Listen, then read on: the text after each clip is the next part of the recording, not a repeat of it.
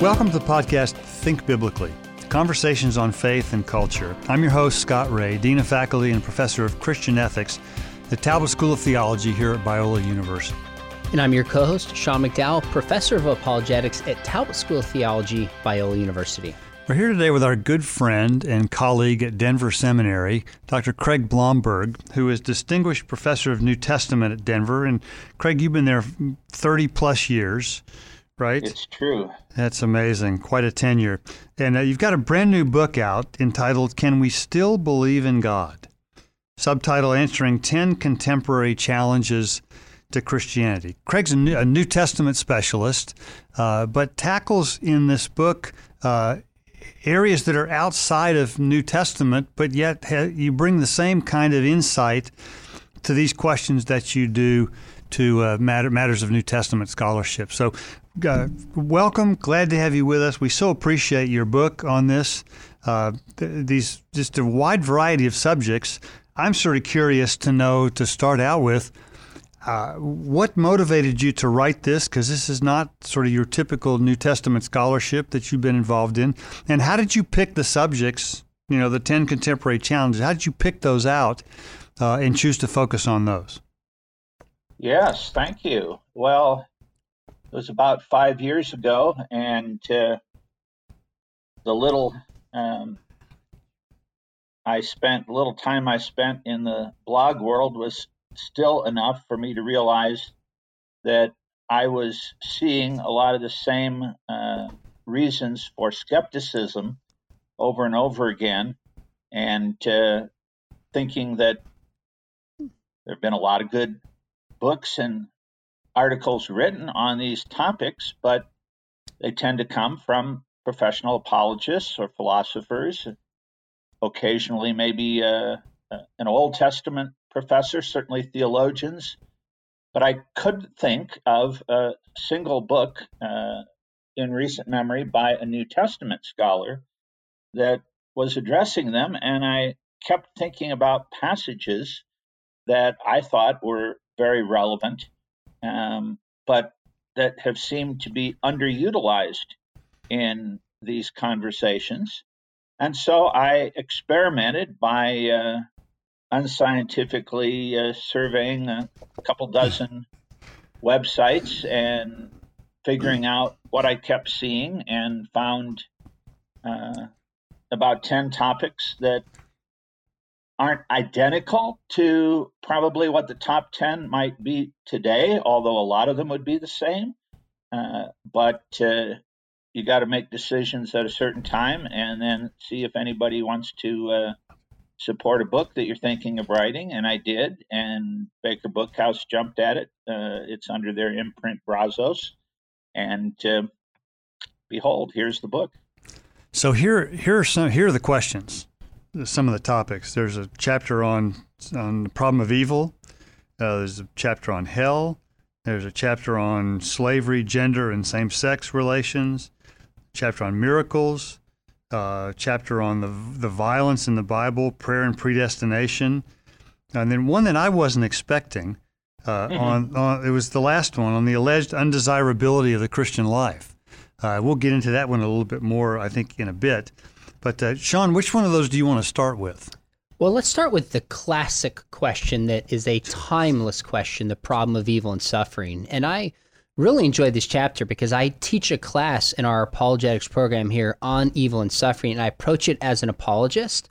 But you uniquely look at this issue through the lens of the New Testament. So maybe unpack an insight that would help us from the angle in which you're coming to address this challenge. Sure. There is uh, passage in Second Peter chapter three that has always caught my attention, particularly verses eight and nine, which read, "But do not forget this one thing, dear friends. With the Lord, a day is like a thousand years, and a thousand years are like a day. The Lord is not slow in keeping His promise, as some understand slowness." Instead, he is patient with you, not wanting anyone to perish, but everyone to come to repentance. And part of this is uh, a, a, quotation, or at least a, uh, uh, an excerpt from uh, Psalm 90, um, verse 4, where uh, already in Old Testament times, people wrestled with uh, the issue of if God wants to and can bring an end to suffering, why doesn't He? Why doesn't He do it quickly? And the emphasis of the response seems to be um, God's timing is not our timing, and in the span of eternity, what uh, what He considers quick at times seems very long and drawn out for us. But um, He will bring an end to suffering and evil. When He does, though, um, it will be in conjunction with the day of the Lord, uh, which we now understand to include the return of Christ. And at that point, there will no longer be any more chance for anyone to become a believer. Um, and so the line that, that really strikes me there in the second half of verse 9 instead, he is patient with you, not wanting anyone to perish, but everyone to come to repentance. Um, Jesus will return. Um, God will make all things right, but in doing that, he has to destroy all evil, including the evil that's in people, which means um, people are either condemned or they're purified and resurrected and glorified. Um, and that's not going to be a world that's similar to ours. So uh, while it's like our current world, here are your marching orders. Um, help as many people as possible not to perish. Hmm. As a follow up to that, let me ask you a question. You share in the chapter about a story from John 5 and then a story of a healing in John 9. And in, yeah. in, I think you know where I'm going with this. So I'm going to let you run with it and explain the significance of these two passages as it relates to the New Testament's perspective on evil and suffering. Well, there there certainly are a lot of people um, who uh, take one of, of two opposite ends uh, uh, or extremes on a spectrum of opinion, and uh, one is to say um, the day of miracles is gone, the day of uh, spectacular, um, sometimes we call it charismatic gifts, is gone, and therefore um, the kind of miracles of healing that Jesus worked throughout his ministry, and certainly in John 5 and, and John 9, um, both involving important uh, pools of water in Jerusalem, the pool of Bethesda and then the pool of Siloam. Uh, we just can't expect that to happen today. Um, whereas other people, uh, by if you just have enough faith or obedience or some combination thereof, uh, they'll guarantee you that God will work a miracle, including miracles of healing. Um, and I sometimes encourage students to try to put themselves in the position of the 12 disciples. Coming along, John chapter 5, uh, we learn that the Pool of Bethesda is surrounded by um, people wanting physical healing of one kind or another. And Jesus picks out one. Uh, interesting. He doesn't try to heal everybody. Sometimes people make the erroneous claim that Jesus healed every sick person he came into contact with. Well, here he, he picked out one. And uh, at the end of the story in John 5:14, Jesus finds the man he heals the temple and says to him, "See, you are well again stop sinning, or something worse may happen to you. So apparently, for that individual at least, his own personal sin had something to do with the, the fact that he had been lame or crippled for a significant period of time. Now, imagine the disciples a later trip to Jerusalem in chapter 9 and they're traveling, they're walking, and as he went along, Jesus saw a man blind from birth. So, so here's a problem that uh, the man can't have sinned, at least since he was born, in order to cause. But the disciples are thinking along the same lines as, as what they thought they learned from previous incident. And so they say, Rabbi, who sinned, this man or his parents, that he was born blind? And uh, in, in good uh, multiple choice university and seminary fashion, uh, Jesus says, uh, neither A nor B, neither of the above, uh, neither this man or his parents. Um, it wasn't something that the uh, the fetus did in utero. It wasn't some generational sin being visited from the parents, but so that the works of God might be displayed in him. It's not one size fits all. Um, and so we have to be open to the fact that some suffering is a direct result of one person or a group of people's sins. Others are not in the least, other than the general fact that we live in a fallen world and and uh, human fallenness, according to uh, Genesis three, uh, has affected all of creation, um, and so evil happens. Uh, just an amazing diversity, so true to life, um, but it doesn't uh, fit many people's uh, one size fits all stereotypes. Craig, let's move to a, a, different topic that you write on. Uh, the second second one you address after the problem of evil is the issue of hell. Um, and there's a, a, couple of things that I'm interested in in this. One is the uh, you you tackle the the I think the fairly common response uh, in that I suspect you've encountered in the blogosphere that it's that it's just simply unfair for the unbelieving little old lady who never hurt anyone, and and and tyrants like Hitler, Stalin, Pol Pot, and others to have the same fate. Uh, so how how would you respond to that? And then I'm also interested to hear some of what some of what you think the New Testament has to say about the destiny of those who have never heard the gospel. Yeah.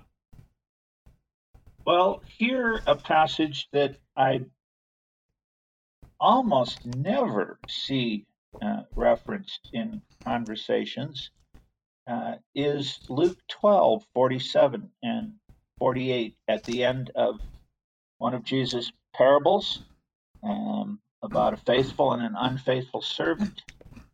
And at the end, um, Jesus says, The servant who knows the master's will and does not get ready or does not do what the master wants will be beaten with many blows. But the one who does, uh, sorry, but the one who does not know and does things deserving punishment will be beaten with few blows. From everyone who's been given much, much will be demanded. And from the one who has been entrusted with much, much more will be asked. So the short answer to the question of uh, do all people in hell suffer equally, I think, uh, is no, not in the least. Um, Jesus doesn't say that some of them are let off the hook altogether, um, but in the imagery of the parable, uh, some are are struck just a little bit, and others uh, a lot, um, which makes sense if you realize that uh, throughout the New Testament, for that matter, throughout the Old Testament, judgment is said to be by works. Salvation is by grace, but judgment is by works, and everybody's works differ radically. And some people really are a whole lot more evil than others.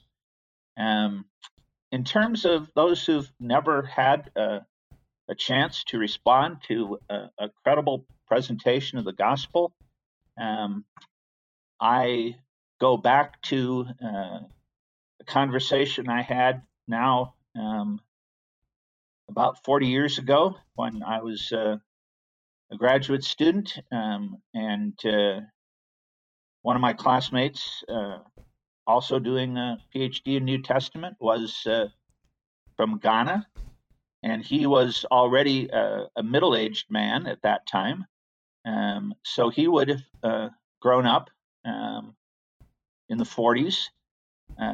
Uh, and remembers and remembered he's with the lord now but uh, he told me the story of how um, he was a little boy when uh, some Western missionaries came to his village, uh, a largely animist village, and and it was one of those situations that you read about and that missionaries dream about, where there was quite a significant response from the villagers uh, to the preaching of the word, um, and uh, he was taken with the the account uh, of what God has done for us that we couldn't do for ourselves. And he um, asked the missionary a, a, very sincere question. He said, um, "I am I am my father's son.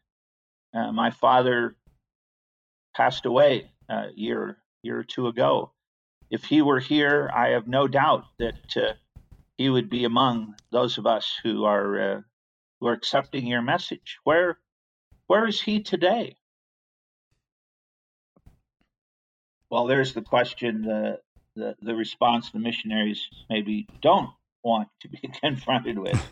But uh, he said that they turned to Romans chapter 2, um, where Paul says in verse 14, the Gentiles, when the Gentiles who do not have the law do by nature things required of the law, they are a law for themselves, even though they do not have the law. They show that the requirements of the law, this is verse 15 now, are written on their hearts, their consciences also bearing witness, and their thoughts sometimes accusing them, and at other times even defending them. Um, that has often been summed up or paraphrased uh, with the saying, which uh, apparently these missionaries gave uh, this boy, that uh, God will judge people on the basis of the light they have received. And they did not promise him, uh, we know that your dad's with Jesus, but they said there's, there's at least good reason uh, to hope for that. Um, and What's fascinating about that is that uh, it took place in the 1940s, um, which is well into uh, the uh, AD era of uh, of world history. Um, and so I've I've often wondered. Um, I don't claim to be able to to quote chapter and verse, but but I just raised the question: um, Should we think of um, the moment or the time in a person or community's life when they first hear a, a presentation of the genuine gospel as the time when BC shifts to AD for them. And uh, uh, certainly we don't uh, treat uh, pre Christian Jews as 100% uh, lost, and yet not one of them ever heard the name of Jesus. Uh, they had some sense of him, uh, of a coming Messiah, just as, as other cultures at times have had traditions about uh, a coming age of uh, liberation. Um, but uh, it's an interesting question. It makes sense to me. It led this boy to become a believer and eventually grow up and have a, a quite an effective ministry in Africa. Well, I think it's super interesting. And I've read, I don't know how many hundreds of apologetics books, but there are a few times in this book I paused and was like, you know what? I hadn't quite thought of that. And I appreciate you said we don't know this for sure. We're, ha- we're making an educated guess based on God's character and the scriptures. But another one you pointed out was about near death experiences and the mm. possibility that God may reveal himself to people right before they die. Can you explain what you mean by that? Well, a lot of people have tried to deal with um, the unevangelized by saying um, maybe there'll be a second chance after death. Um, maybe uh, if they haven't been really bad people, uh, they go to purgatory, but then they pay for their sins and then they get to go to heaven. Sort of a classic uh, traditional Catholic belief. Um, but are there explanations that are consistent with Hebrews 9, it's appointed to a person to die and then to die once, and then comes judgment. Um, and in our era of uh, amazing uh, medicine and the uh, and surgery and the ability to uh, save lives, uh, there are plenty of people. I know several personally um, who are as trustworthy as as anybody I've met, and certainly read very credible and believable stories um, from others who have flatlined on the operating table and then uh, been brought back to uh, consciousness, sometimes after uh, quite a significant period of time when the doctors really thought they had lost them. And they report having met Jesus or met an angel or seen a beautiful, light filled place with uh, glorious looking people that they couldn't identify, or something that uh, turned their spiritual lives around. Um, perhaps they even had conversations uh, in this visionary like uh, time. Uh, but then, in one way or another, uh, sometimes with the sense of it's not your time yet, uh, being brought back, as it were, to this world, um, but uh, living, serving Jesus afterwards, sometimes not having been believers, sometimes having been nominal believers, uh, but uh, having their lives transformed by that experience. If even a few of those stories represent uh, a genuine experience with the Lord, then the interesting question is how many other people today and throughout history may Christ have revealed himself to in similar fashion, but because we don't have modern technology everywhere, and until today, we didn't have today's technology at all. Um, those people then went on to actually die and not be uh, able to be brought back to life at all and and tell us about their experiences. Um, I've I have had uh, good friends um, just agonize over the death of a, a parent or a child or brother sister um, who, as far as they knew, uh, had had never even come close to making a profession of faith. Um, I think of one guy who just basically said, "Can you give me any kind of hope huh. um, that's biblical?" Uh, because all he had ever heard was, if you die like that, you're in hell and it's the worst possible thing. And I said, well, I, wow. I can't give you hope for this individual because I know something about him uh, that you don't know. But here, let me let me tell you what I have just recounted to you. And he said, he said, that's enough. I don't need more than that. That that gives me hope. Craig, let's uh, move to another topic that you pick up here. Um, so we've we've we've moved from the problem of evil to the issue of hell and what to do about people who have never heard. Uh, what about slavery? Uh, how how do we understand the New Testament when it speaks to slavery either directly or indirectly? And I think in particular, looking at this from uh, from a setting that we're in today, post abolition of slavery in the United States, why why do you think that the New Testament never called for directly for the for the abolition of slavery? It's it's a, a question. Um,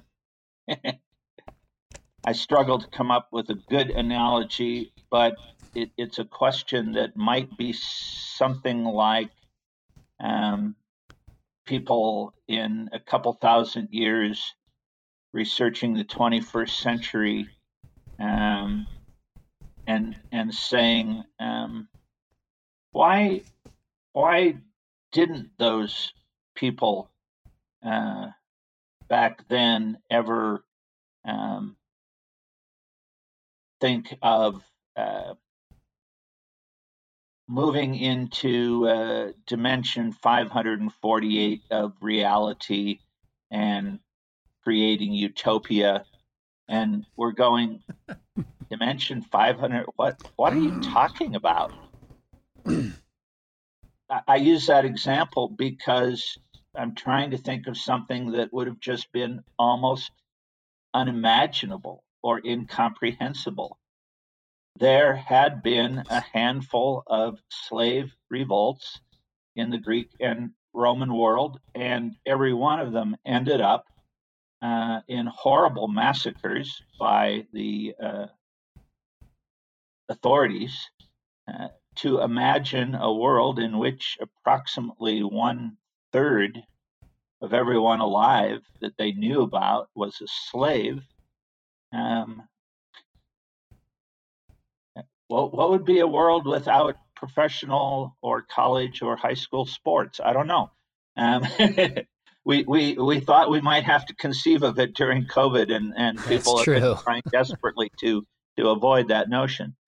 Um, what we do find, however, um, we find a, a, brief comment in 1 Corinthians seven when uh, Paul is talking about not letting um, one's situation in life, uh, once you became a Christian, turn into some desire to change it dramatically. But he then says, but if you can escape slavery, if you have that opportunity, take advantage of it.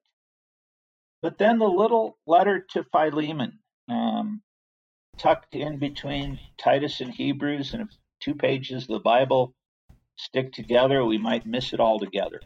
Um, is just a marvelous, uh, very low key, uh, very tactful. It doesn't always sound tactful to us, but by ancient standards, where uh, a superior like Paul could have simply commanded uh, a subordinate um, like Philemon, it, it really is a, a masterpiece of tact.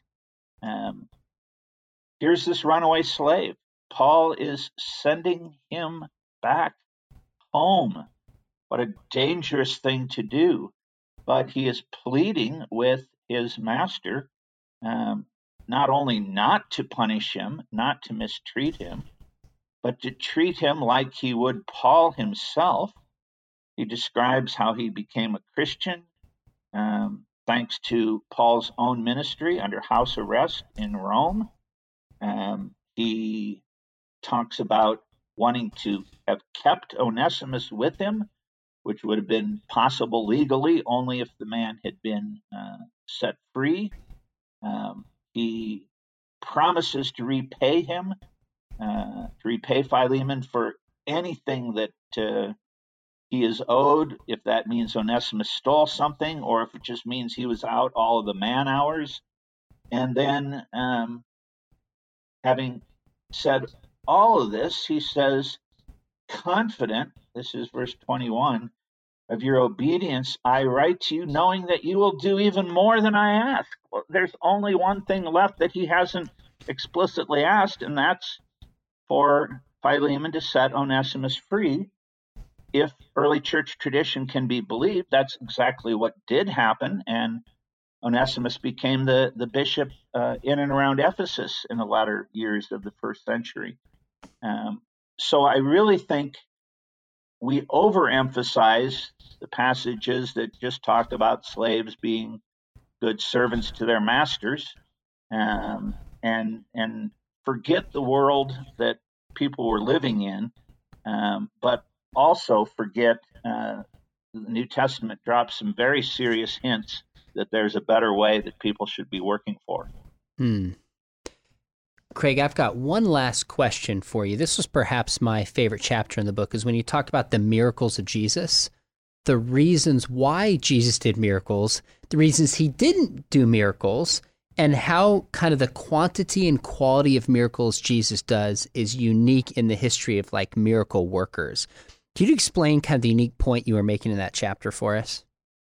If if you uh, read one miracle at a time, uh, not counting repeats, Matthew through John, and simply look at what the text says or implies, you find that certainly Jesus works miracles uh, out of compassion for people, and he works them uh, both sometimes in response to faith, but also to instill faith where there is none. And it's about half and half that you get those kind of references. So beware of, of making any one size fits all comments there. Sometimes uh, the issue of sin is involved, often it isn't. Um, it does seem that there are a disproportionate number of situations where he deliberately does something on a Sabbath when it's never a life threatening emergency. He could just as well have waited a day, but he's making a point about the, the true meaning of Sabbath. And there's a disproportionate uh, number of what we might call the outcasts within Israel um, who get attention. Uh, we we never have an account of Jesus healing uh, a person who's fairly well to do of anything, mm. uh, but none of those add up to uh, the pattern that you find when you look at Isaiah 35, the different kinds of miracles that are promised to be part of the messianic age. Uh, Jesus himself will quote that when messengers from John the Baptist, when he's thrown in prison, come and say, Are you the one uh, who is to come, or should we look for another? And he just says, Go back and tell John what you see and hear. Um, the blind see, the deaf hear, the the lame walk, and then he adds, "And the good news have have uh, uh, the poor have good news preached to them." Over and over again, the main reason for the miracles uh, is, uh, as Jesus Himself will say in another place in uh, in Luke 12, if um, I cast out demons by the finger of God, then the kingdom of God has come upon you.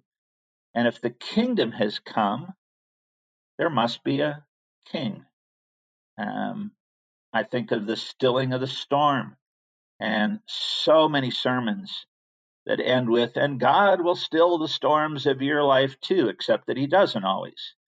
Um, but if you read the way the story ends, it says that the disciples marveled and they said, who is this that even wind and waves obey him?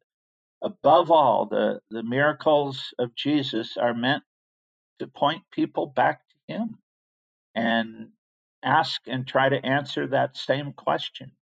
Uh, you want to use, uh, since this is an academic podcast, uh, some fancy language. They're first of all Christological rather than anthropological in focus. They're Christ centered rather than human centered.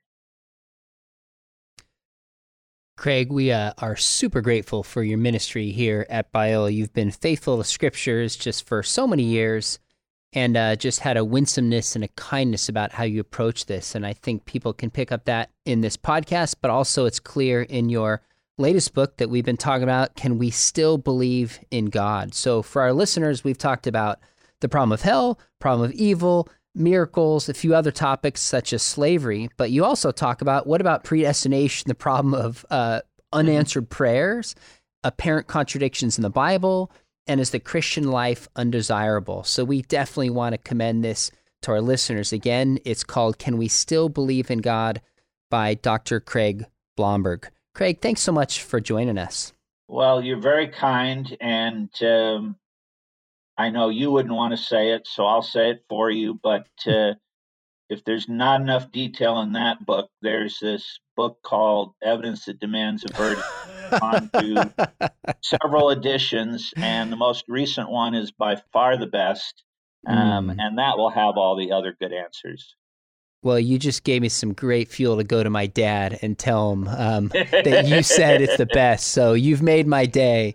Um, we really appreciate you. And for those of you listen in, these are the kind of conversations that we have at Talbot regularly in our classes on philosophy, ethics, apologetics, New Testament. If you thought about going back and studying, uh, we hope you consider studying with us. So thanks for coming on, Craig. And uh, this has Very been an welcome. episode of the podcast Think Biblically conversations on faith and culture. To learn more about us and today's guest, Craig Blomberg, and to find more episodes, go to biola.edu forward slash think biblically. That's biola.edu slash think biblically. If you enjoyed today's conversation, give us a rating on your podcast app and share it with a friend. Thanks for listening, and remember, think biblically about everything.